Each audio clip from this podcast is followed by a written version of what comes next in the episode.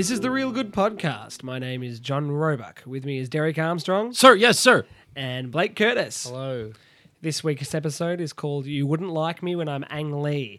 And that's because we're talking about Billy Lynn's Long Halftime Walk, the brand new Ang Lee movie. It's been out here in Australia for a, uh, a week or just under a week, uh, but it's been out in America since November the 11th.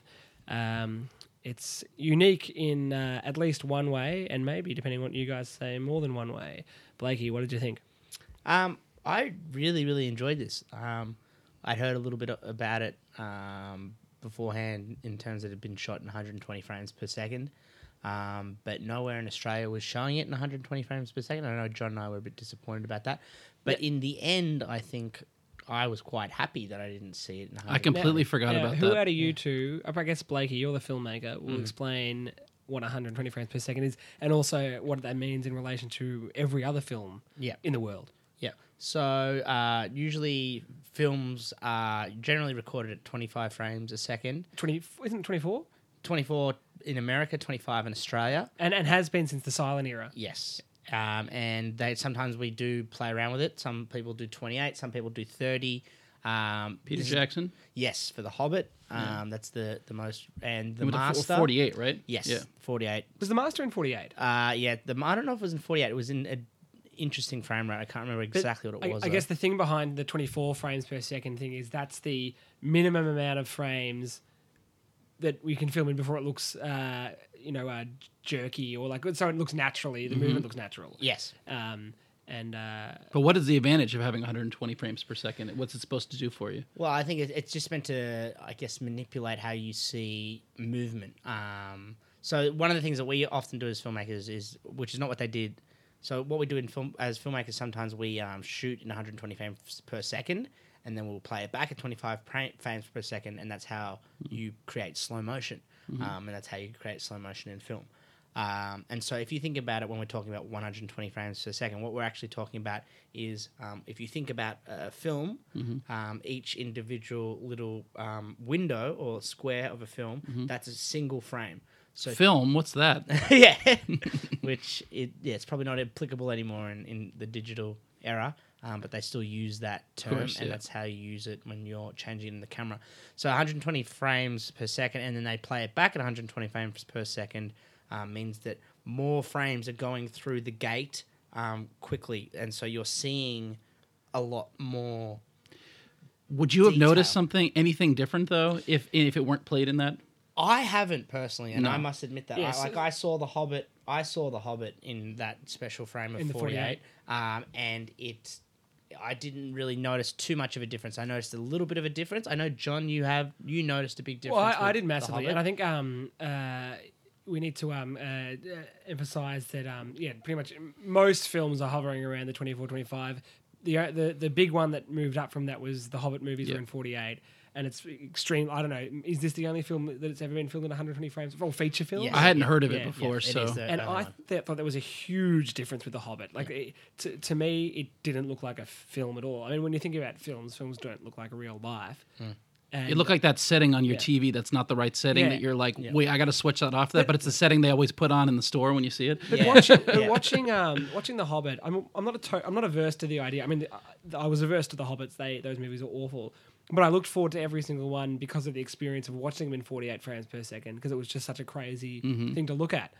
Um, having said that, I think I, I don't know if I've said this yet, but uh, there's no way of watching uh, Billy Lynn in 120 frames per second in Australia, and I think there's only maybe two or three cinemas showing it in America in 120 frames per second. Seems like a yeah. Which begs the question: Why the hell Ang Lee did it in the first place? If he was going to like make a film that's in, Oh, yeah, Jackson had to get a bunch of cinemas to actually upgrade their Yeah. technology in order to even play The Hobbit. So and, and, and, like that was for the Hobbit, That was which for was The a Hobbit. huge movie, and Ang Lee was never going to be able to do that. So why make a film in a format that you can't watch the the cor- or like the correct version in? It's it's it bothers me that I haven't been able to watch this movie. In well, let's talk about the actual quality of the film. We have just- 120 frames. just before we do, I think it might be actually about the studio. I think maybe because Ang Lee's now, you know, after Life of Pi, which was also visually um, just there's nothing like it.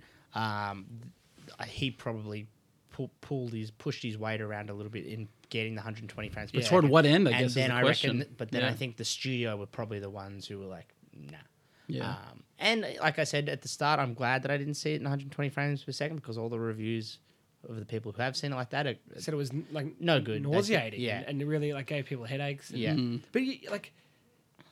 Which I- which I mean, would- you're a film completionist, uh, Derek. Yeah. Maybe the biggest film completionist I know. and like, doesn't it bother you that there's this film that is director made, and you can't? We we unless we go pretty soon to America. Well, you are going to America Well, soon.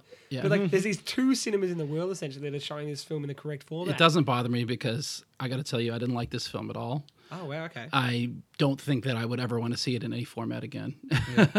I got to be honest. I um, and you haven't even got to say your your good things yet No. because we got distracted. But um, Well, I actually, and we've moved hear- on now, so you yeah. never will get to. it. Well, I actually wanted to hear from you first anyway because, um, and John and I said this after we watched the film that we were curious to see what you thought because you are an American and it is such an American story. Um, and as someone pointed out that we watched it with, it's a Chinese director making, yeah, um, un- like interpreting the American. right. Which he, which he's comfortable interpreting anybody's. I mean, he's made he made Sense and Sensibility in England. He made um, you know in Hong Kong. He made um, uh, Crouching Tiger, Hidden Dragon. and it was Lust, Caution also in Hong Kong movie, or Yes, I think so. Which is that's a really good film too. Actually, yeah. it's um, Good soundtrack. Underrated. yeah, Yeah, yeah, yeah. And so, so I usually would trust Lee with any material. Um, and it has it makes no difference that it's American. I mean, I think he can adapt anybody. But boy, this I thought this film was really tone deaf. I thought it. I thought it. It, it was stiff. I thought the acting was really bad.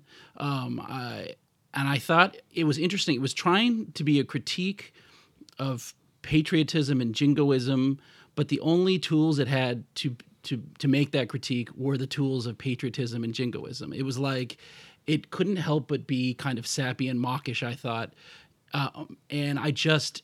I just didn't believe any of it. I'm really sorry. I'm sorry, No, guys. no, like I hate to just shit on this film, but Yeah. I did not like it at all. Yeah. Blakey. yeah. Well, I, I I agree in what you were saying, in that I didn't believe any of the film. And it was funny. It's like, as an example, I thought Vin Diesel was awful as an act. He was. He's 50 years old too. Like, what's he doing with a bunch of 25 years Vin olds? Diesel fifty. Oh, he's got to be almost 50. yeah. good-looking He'd be- 50-year-old. d- Don't forget, he was in Saving Private Ryan 20 years ago. Yeah. Could have been. Well, that's true. Actually, I didn't Oh, yeah. think about Okay. Yeah. that. Um, Vin Diesel. But- oh But. I mean, not, and he was a sergeant, so like he could have been older. But like, what was he doing there? And it was just he was just like a sacrificial saint. Yeah. I'm Well- sorry. Po- spoiler alert. He, well, you don't actually you know from the start that he's gonna that he's dead. Um, he, but he's the only character that that dies uh, among the among the soldiers in this fight. What I didn't get at all was why this event that occurred was heralded as this great act of heroism by this Bravo unit. Yeah. They had one they had one guy who ran out and was shot and essentially accomplished nothing, which was Vin Diesel. They had another guy that ran out to save him. And then he he saved him, and he pulled out a, a pistol and, and fired at some insurgents. Yeah, I think and then that- some bunch of tanks came in and blew the rest of the insurgents away. I didn't even see, and maybe that was the point. Maybe the point was Yeah. that we celebrate these acts of war, um, and they don't really even mean anything. I think that was the point, and I think it was the image. It was the image of him with the handgun standing over his fallen comrade. I think the image was what. But what that I, was I like selling that about the that film sort of goes on from that is that like it did a good job for me at showing just how disconnected, like, like how do you reconcile war with everything else? You know what I mean? You come home and there's just no way of, you know, like these guys are like you know celebrating this thing going on, but like there's just no way of ever connecting your whole life with this experience that you've gone through, and you like, yeah. I mean, how do you?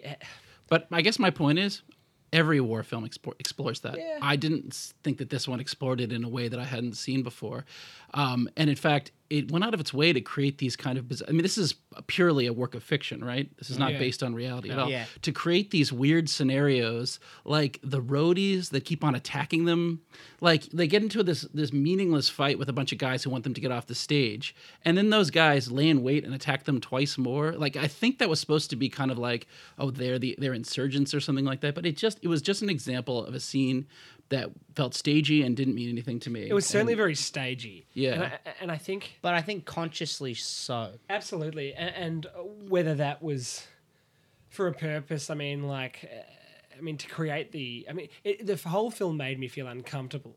But I think it was definitely an, an intentional thing, whether it was to like sort of um, replicate, you know, PTSD as much as you, you know, possibly Yeah. could for someone who's never experienced PS- and, PTSD. and I think that was the thought process behind shooting at 120 frames per second to, to create this thing where it didn't feel like reality. It felt Well, he's weird. come back from war and he's like he's he's been thrust into this like really intense situation, like that isn't war. You know what I mean? Like like com- this intense like football thing that should be a celebration, but this 120 frames per second thing I felt like is forcing this football game to be as confronting as it might have been for Billy Lynn coming home from the war. Yes, That's fair. and that's Yeah. what I think that was the idea. Like you know, when the mum bangs the table, he's really jumpy. Like there were moments throughout it where you could really see it.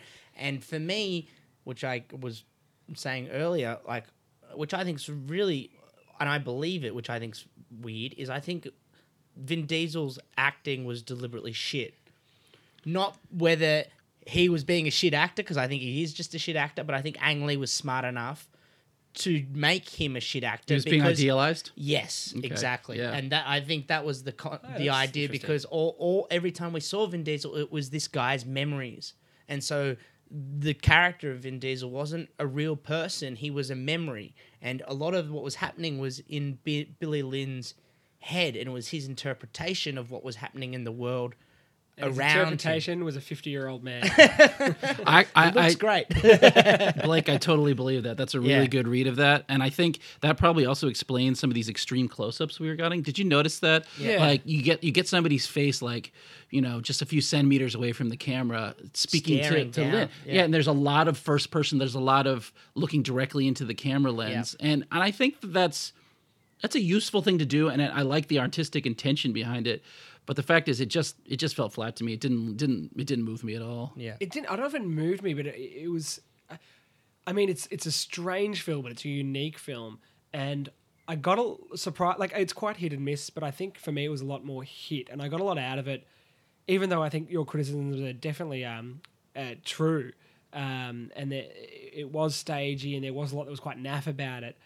I think just watching a movie with it, it's just so strange in how it's put together, uh, and does succeed in in a, in a lot of ways. At least for me. I mean, I, I, I literally, as, I mean, I saw the movie with Blakey um, as we were talking about, and um, the first thing I said was, I, I wonder what Derek will think about it because it's it's.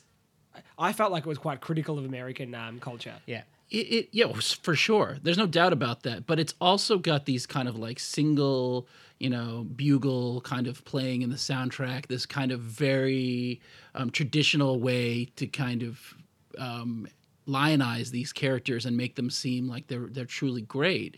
Um, and i think that you know depending on how you feel about this film you can attribute some of that to what you were talking about blake with the perspectives Yeah. like this is all something that he's seeing or that is being thrust onto that moment by these conventions that we have about how we see soldiers and how we see people that that serve uh, serve their country and and try to fight for freedom you know and i think that's all there Yeah.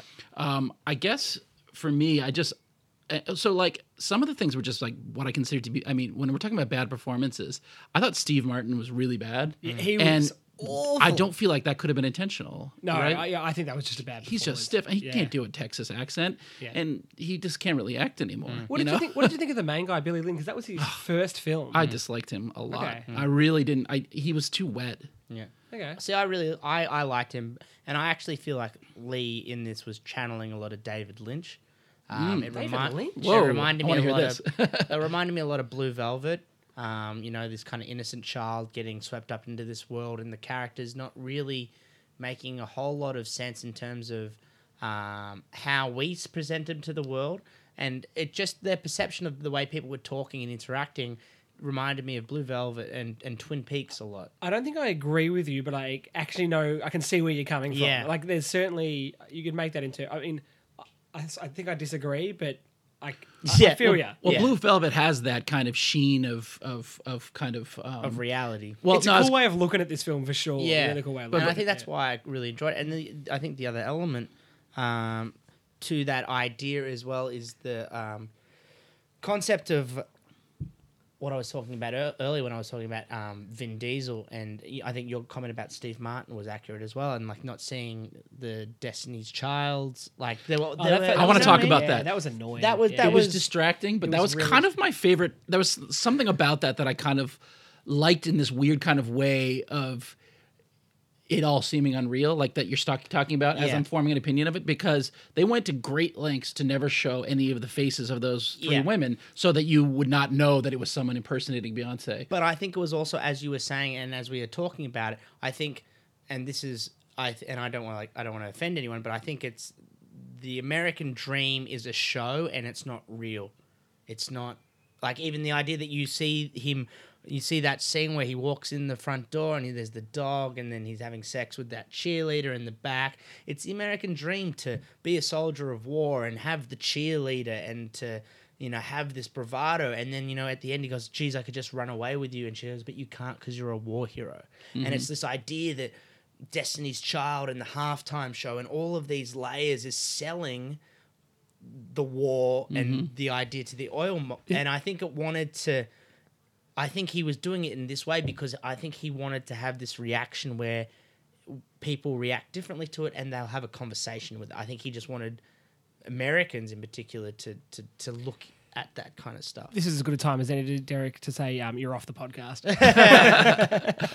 Well, it's interesting. I don't feel like my uh, status as an American citizen really plays into how I feel about the film at all. Like I, I would love, I love any film that criticizes America, and I love, I also love a film that celebrates it in the right way. So I have no preconceived Well- um, notions about that. But I just didn't. If you're trying to, if so, if you're trying to tell me, and I'm not saying you are, but that that he made things intentionally stagey to to create a certain reaction i say well that's well and good but the reaction it created in me was one of um, you know distaste. Like i just wanted i didn't i wanted to stop watching it. I was very bored. I thought it was very long. It just really dragged. I guess it was the idea for me is that he was essentially showing that the American dream is a show. yeah. It's all just a show. i think that's fair. Yeah that's fair. Um, but it's but it's it's within this context where it's not an obvious satire. Yeah. So it's like I guess it's a little bit like a, a something for everyone type movie. Like you can read that criticism, but if you are um, a, a war veteran or you know a, a Yes. severely patriotic person, you're also going to see that film in that. And I think Do you reckon? I think that takes some of the bite out of it. Wow. yeah. I yeah, I felt like um, I'm sort of more with you on this one. I, I like I felt like it was quite. Well, here's another thing that, that really troubled me about it. That the, the, one of the primary narrative thrusts was whether they're going to get paid the correct amount that their story is worth. Yeah. and it's like kind of was like reaching, uh, and it's a it's emotional cl- climax on that scene where are they going to st- hold out for hundred thousand dollars or are they going to settle for fifty five hundred dollars? And I felt, boy, this is a really tone deaf way to have this narrative reach a crescendo because it's not. It's like maybe that's to your point too that it all comes down to dollars and cents Yeah. and, and the actual patriotism or whatever's being celebrated is completely meaningless Yeah. Yeah. What What do you fellows? Um, uh, how do you feel about Ang Lee in general? We'll start with Blakey because you I spoke. I really like him. Yeah. Um, and I really like his, um, I don't know what you call it, uh, his desire or his willingness to. And I think I've said this to you guys a lot. To, I really appreciate when people try something different. Mm. And that's what I've, I, I always I always crap on about Marvel, but I've always just want them to try something different. Well, Ang is the king of that. And I mean, he he's, is- He's he there a more versatile director than. and he's Lee, even done a marvel movie He- Oh, of well course. the hulk oh, I forgot about that. that was actually. before marvel studios Yeah. but, but that's Jeez, I yeah. forgot. Um, well, apart from but that was a that was an example of the kind of filmmaker he is making Yeah. something completely different Yeah. from a, every time he goes out he makes something completely different from his last film And to be honest, I actually think the Hulk had quite a lot in common with Billy Lynn's Long Halftime Walk in the sense it was really Ang Lee going completely off the wall. Like the Hulk was a strangely made film, um, and uh, you know, like the Ice Storm or um, uh, Lust, Caution or Sense and Sensibility, they're more like they're more traditionally made films. Whereas the Hulk and Billy Lynn are really really off the wall. yeah. Yeah, and I think um, I think I was thinking about this earlier in anticipation of this question, and I think what it is is I appreciate Lee uh, tremendously. Like I, I have there's no end to my admiration for him. However, his actual films they're probably not in my top 200, top 300 films. Like I would say my favorite is probably The Ice Storm, Ice and I actually yeah, quite it's such a respect good Sense and yeah. Sensibility. I think it's really good. And Crouching Tiger is for what it is, it's terrific. Um, but I, that never that never got me the same way that some of his other films. And and of course, you can't forget. Um, uh, as I forget its title, the gay cowboy movie, Brokeback Mountain. Brokeback Mountain, which is which is a tremendously made film, um, but they're they're not they Well, don't he, he doesn't make great movies. He, ma- he he makes really really good movies. And I mean, the the most astonishing thing about him is how versatile he is Yes. at making these really really good movies. But I don't think he's got a great. He hasn't made hasn't made a great movie yet. and I don't know if he's got one in him. See, for But- me, Life of Pi was great. That that. I- I in terms of a that's- I think- technical achievement, I technical- absolutely I agree think with that's you. one of his B sides. No, in terms of like the story, like it's commentary about like religion and God. For me, just have, made have me you read the think of- book? no, Because I read the book and Yeah, I think too. it's sort of like I'd already sort of experienced what that story had to say from the book. Yeah. So Um. So for me, yeah, that film just really, really.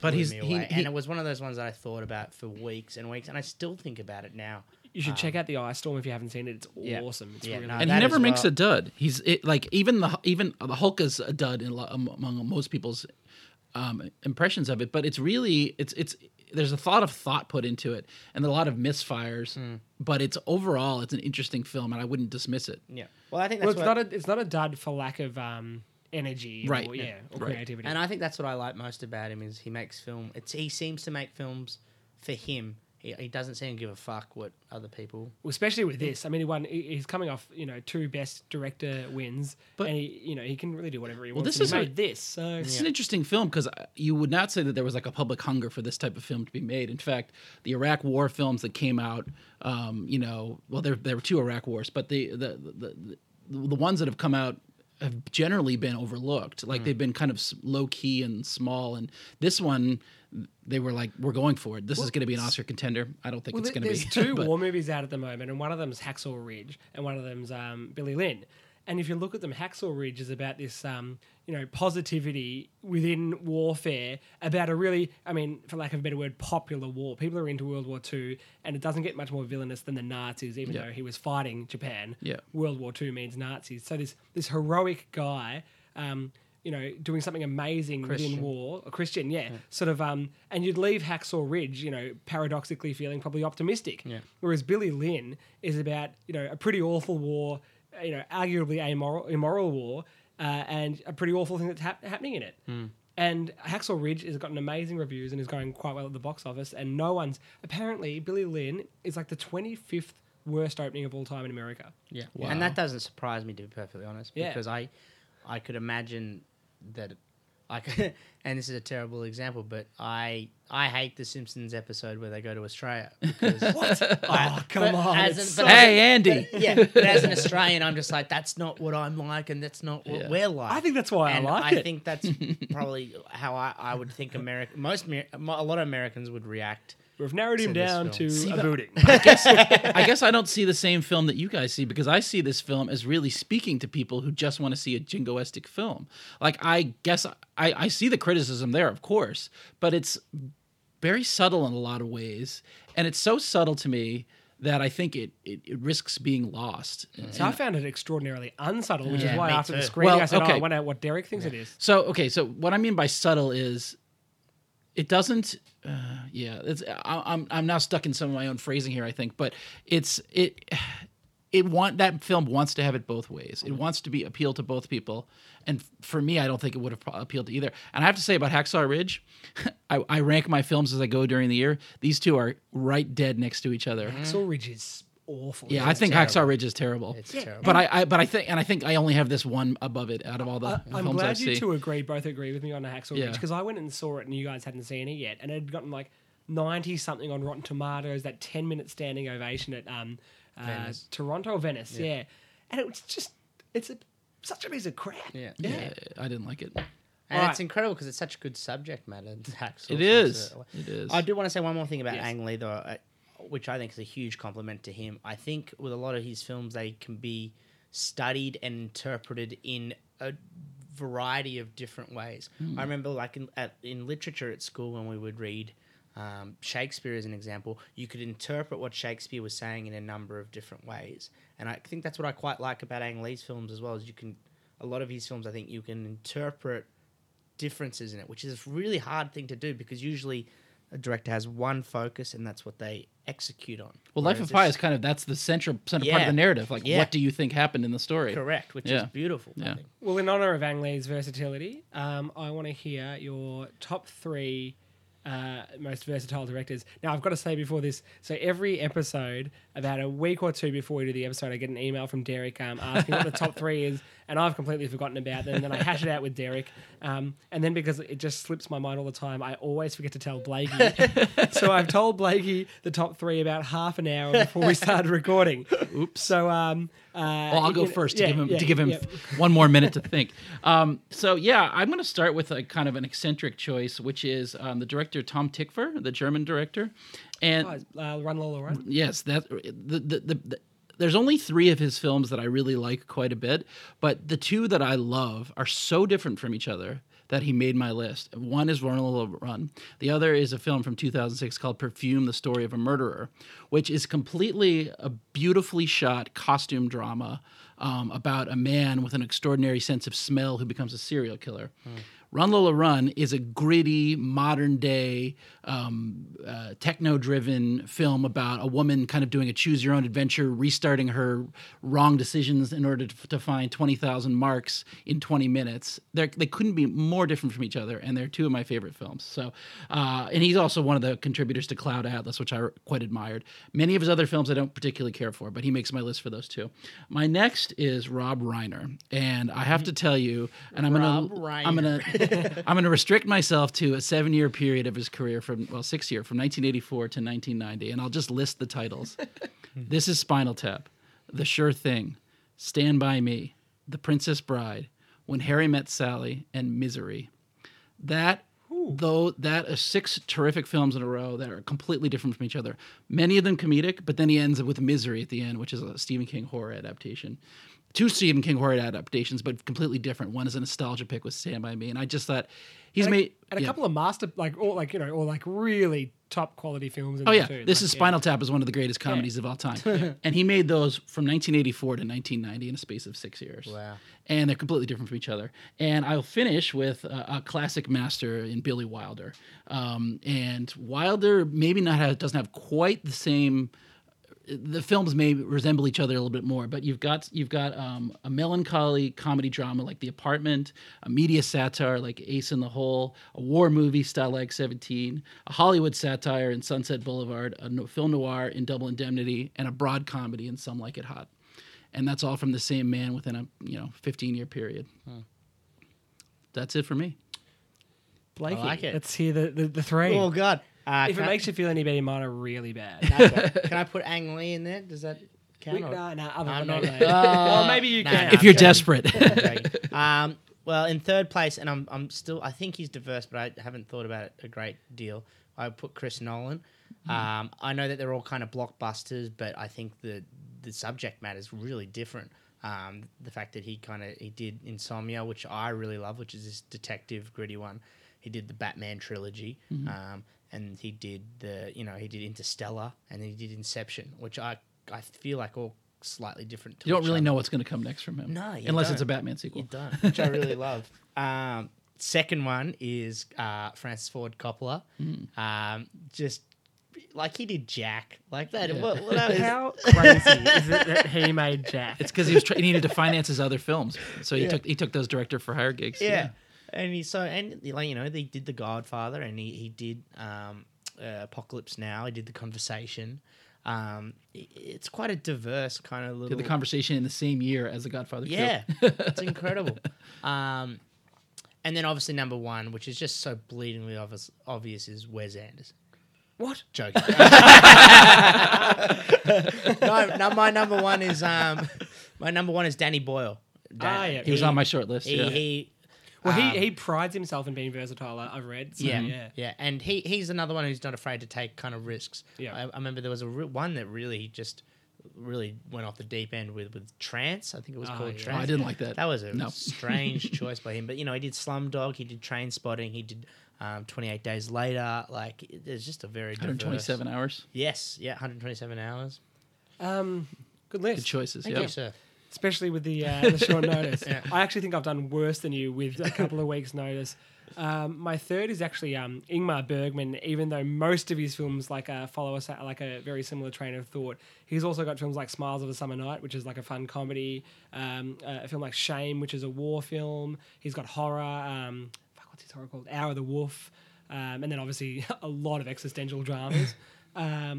But I, I also feel like, because I was thinking about Billy Wilder, Yeah. and I feel like Ingmar Bergman and Billy Wilder's versatility occupies a similar space for me. They, they make sort of very different uh, things about very different subjects, but there's Yeah. a train of thought that's quite similar. I think that's true. Yeah. Um, equal to, I'm sorry, is um, Danny Boyle and Robertson and Zemeckis. Not particularly because I like them as filmmakers, but I think they would be sad if they didn't make the list. I feel like they. um, I know Danny Boyle prides himself in his versatility, and I feel like Robert Zemeckis would as well. Yeah, He goes out of his way, yeah. Zemeckis Yeah, is- he, he he at least. I mean, I'm not huge on Robert Zemeckis, but he tries to uh, Yeah. really uh, try. yeah, new I things. forgot about him. He'd probably be in my list too, actually. And my number one is Howard Hawks Mm. because he's done noir, he's done western, like Rio Bravo is unreal. Um, he's done comedy, he's done drama, and um, he's just a generally pretty good director. Uh, can I mention one uh, Australian uh, pick here? Peter Weir. Peter Weir. yeah. Peter Weir. Peter Weir.